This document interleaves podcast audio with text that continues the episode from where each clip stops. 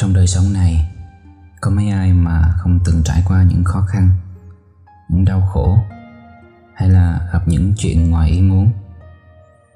Thế nhưng mà cách mà chúng ta đối diện với những cái chuyện mà không như ý, nó sẽ quyết định cái đời sống của chúng ta có tốt đẹp, có hạnh phúc hay là đau khổ và áp lực. Một cái đặc tính mà dễ nhận thấy nhất khi chúng ta đối diện với khó khăn đó là than thân, trách phận trải nghiệm qua 2 năm khó khăn do Covid, chúng ta có thể cảm nhận và nhìn rõ điều này. Khi đau khổ cùng cực so với sức chịu đựng của bản thân, thì chúng ta thường nghĩ mình là người đau khổ nhất cái hành tinh này. Cho tới khi nhìn thấy người khổ hơn mình, thì lúc đó bản thân mình mới cảm thấy an ổn hơn một chút. Do vậy mà tính ganh tị hơn thua cũng từ đây mà nảy sinh. Do cứ thấy người khác hơn mình thì ngay lập tức là khởi cái tâm so sánh mình với họ. Thấy họ hơn mình thì đau khổ. Vì bản thân cho rằng như vậy là mình đang kém hơn, đang khổ hơn họ. Trong khi đó, dù họ có hơn mình hay thua mình, thì cũng đâu có ảnh hưởng gì tới cuộc sống của mình đâu. Ví dụ như là thấy người khác giàu hơn, đẹp hơn, giỏi hơn, được nhiều người thương hơn, con cái thì ngoan hơn, và nhiều điều khác nữa thì mình cũng đâu có ảnh hưởng gì đâu. Mình lo phát triển chính mình đi. Xong rồi một ngày nào đó mình sẽ có cuộc sống an vui, hạnh phúc như họ. Nếu mình biết ngưỡng mộ họ và học hỏi bí quyết của họ, thì bản thân mình một ngày nào đó cũng sẽ trở nên tốt đẹp hơn. Chứ ganh tị với họ thì mình được cái gì? Mà ngược lại thì còn rước thêm đau khổ và bao nhiêu là sự chán ghét cho những gì mà mình đang có cái tâm ấy thì nó lại thu hút thêm những cái điều khó chịu đến với cuộc sống của mình nhiều hơn. Và khi thấy người khác thua mình thì cũng tương tự. Cái tôi nó liền cho rằng là mình hơn người đó. Nó liền khởi lên vui sướng. Đôi khi là vui sướng thông qua việc kiêu ngạo. Đôi khi là vui sướng thông qua cái việc thương hại. Ví dụ như, thấy người khác ăn mặn, còn mình thì ăn chay thì lúc đó cái tâm nó sẽ khởi lên cái sự kiêu ngạo, cho rằng là mình thật là tốt đẹp. Còn người kia thì thật là độc ác, ăn biết bao nhiêu là sinh linh. Nhưng mà thử nhìn lại xem, trước kia, trước cái khi mà mình ăn chay thì mình ăn cái gì? Mình tự buộc tâm mình vào những cái cảm xúc giả dối như vậy á. Thì lúc đó ăn chay được cái gì nữa? Ăn chay cũng giống như ăn mặn mất rồi đôi khi cái tôi nó cảm thấy mình thật là giỏi. Cũng có đôi khi nó cảm thấy mình thật là yếu kém. Nó vui mừng rồi nó lại ganh tị. Cái chu trình đó nó cứ tiếp diễn trong cái hành trình cảm xúc của mình, khiến cho cái tâm mình nó khó bề, nó tịch lặng. Chúng ta phải xác định rõ rằng đó chỉ là trò chơi của cái tôi thôi. Nó không phải là chúng ta. Nó chỉ là bản năng của cơ thể này mà thôi như vậy thì chúng ta sẽ dần ít bị nó điều khiển hơn. Khi cái tôi nó cảm thấy bản thân hơn người khác, thì nó kiêu ngạo, nó sung sướng, nó tự hào, nó cảm thấy bản thân mình thật là tốt. Khi nó thấy mọi sự đến với mình thật là thuận lợi, thật là may mắn, thì nó thấy bản thân thật là giỏi, thật là siêu, và nghĩ rằng cuộc sống của mình sẽ luôn luôn thuận lợi như vậy. Thế nhưng chỉ cần một vài việc không thuận lợi, hoặc là thấy người khác hơn mình, thì cũng ngay lập tức nó bắt đầu nghi ngờ chính mình. Nó cảm thấy tức giận với những thứ ở bên ngoài đã làm cho nó đau khổ, làm cho nó có cảm giác thua kém. Nó cho rằng cuộc đời này rất là bất công, cho rằng chỉ tại người kia may mắn, hoặc là chỉ tại may mắn không mỉm cười với mình thôi. Và rất nhiều những cái cảm xúc khác nữa nó khởi lên trong cái tâm của mình những cái cảm giác tức giận rồi ganh đua rồi nghi ngờ rồi tự ti thua kém đổ lỗi than thân trách phận hay là trách móc.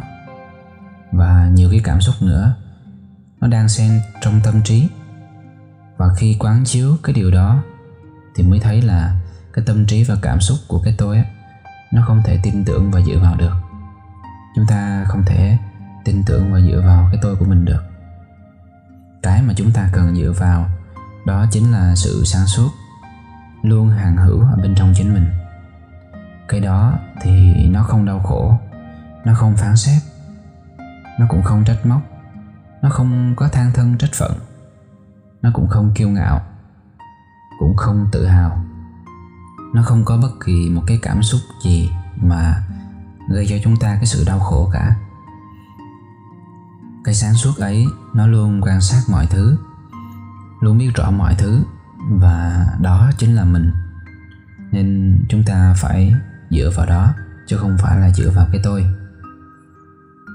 Nếu chúng ta còn tin vào số phận, tin vào vận mệnh, tin vào những cái điều ngoài ý muốn không phải là do mình mà là do ông trời gây ra, hoặc là do người khác đem đến, vậy thì mãi mãi, chúng ta sẽ chìm trong cái ảo tưởng đau khổ đó mà không thấy được cái đường ra. Khi chúng ta tin vào nhân quả, tin vào luật hấp dẫn, tin vào luân hồi, chỉ cần tin ba cái đó và chánh niệm, thực hành quan sát những điều đó thôi, thì cuộc đời của chúng ta đã bắt đầu thay đổi nhiều rồi. Khi chúng ta tin vào nhân quả, chúng ta hiểu rằng làm việc xấu, làm việc ác, làm việc trái với đạo lý thì sẽ gạt về những cái điều ấy trong cuộc sống của mình.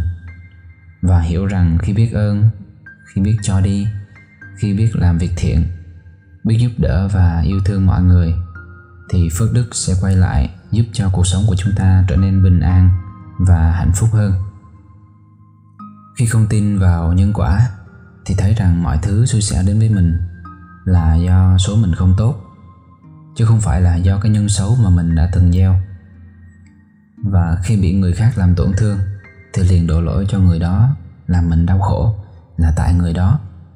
Chứ đâu có biết rằng là sự đau khổ mà mình đang gánh chịu chính là do mình từng làm nhiều người và cả chính mình đau khổ nữa. Chúng ta thường nghĩ rằng, từ nhỏ đến lớn, mình làm rất là ít việc xấu hoặc chưa từng làm việc xấu, thì lấy đâu ra cái nghiệp mà làm người khác đau khổ? Thì chúng ta cứ thử nhìn những người gần mình.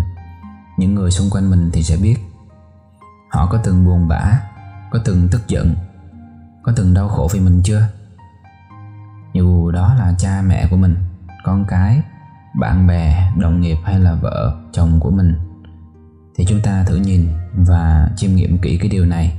Ta sẽ thấy là mình đã gieo nghiệp đau khổ nơi người khác rất là nhiều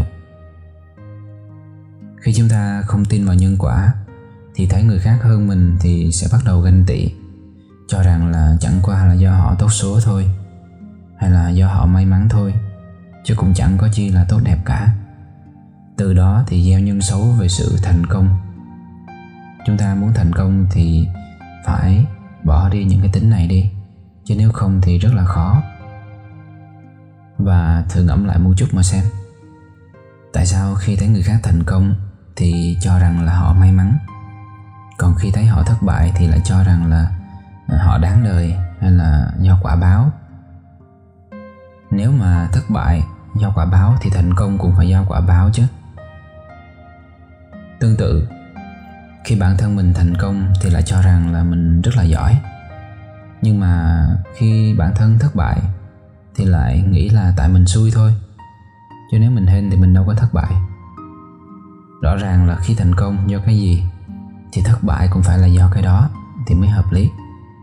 Cũng giống như là thuyền nổi được thì nhờ nước, và thuyền chìm thì cũng do nước. Không thể nghĩ rằng là thuyền nổi là do mình lái thuyền giỏi, mà khi nước tràn vào thuyền làm chìm thuyền thì lại bảo là do nước được. Cái tư duy như vậy là rất là khó để có trí tuệ. Ví dụ như là khi mình làm được một việc tốt thì bảo là do mình là người tốt. Còn khi mình làm một việc xấu thì lại bảo là do hoàn cảnh đưa đẩy hay là tại người đó như nọ như kia thì mình mới làm như vậy. Thì những cái điều đó là rất là mâu thuẫn. Khi chúng ta không tin vào luật hấp dẫn thì chúng ta cho rằng những người xung quanh mình đa số là những người xấu. Nhưng mà không biết rằng mình là người như thế nào thì tự nhiên sẽ thu hút tới cuộc đời của mình. Những cái người giống như vậy hiện diện trong cuộc sống của mình. Và khi không tin vào luật hấp dẫn, thì cho rằng mọi chuyện đến với cuộc sống của mình là do ông trời sắp đặt, là do số mệnh, là do mình xui xẻo. Đó. từ đó là không có lo tu tập, không lo phát triển tâm tính cho tốt lên, mà chỉ có biết là cầu trời ban phước rồi lỡ cái gặp xui xẻo thì lại quay sang trách móc ông trời. Chắc ông trời cũng khổ tâm lắm. Rồi khi biết rằng mọi chuyện đối với cuộc sống của mình là do tâm mình cảm ứng mà ra, là do năng lượng của mình thu hút những cái điều đó đến á, thì như vậy chúng ta sẽ tự biết lo tu tâm sửa tính của mình, lo hành thiện, lo tích đức, lo biết sống tốt hơn và nhiều cái điều thiện lành khác nữa khi không tin vào luân hồi, thì chúng ta thấy người khác sinh ra đã giàu có, đã đẹp đẽ, thông minh, tài năng. Thì chúng ta liền cảm thấy tự ti, rồi ganh tị, rồi chán đời. Rồi cho rằng là đời mình rất là đen đủi, hoặc là số mình không tốt.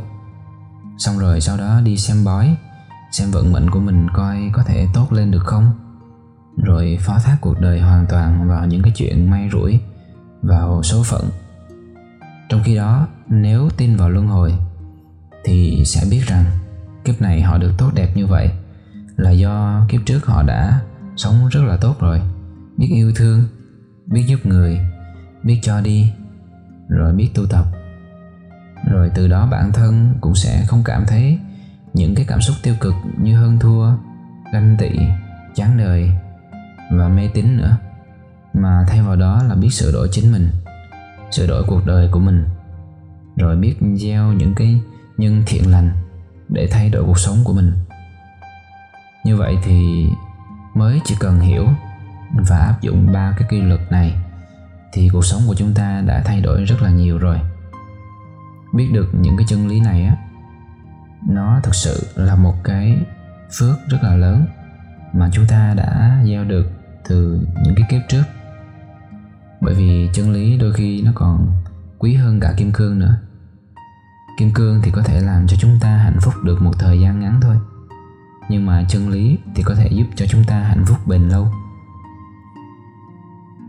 Minh tịnh chúc cho mọi người áp dụng ba quy luật này vào đời sống để gặt hái vô vàng những cái điều tươi đẹp, bình an và hạnh phúc.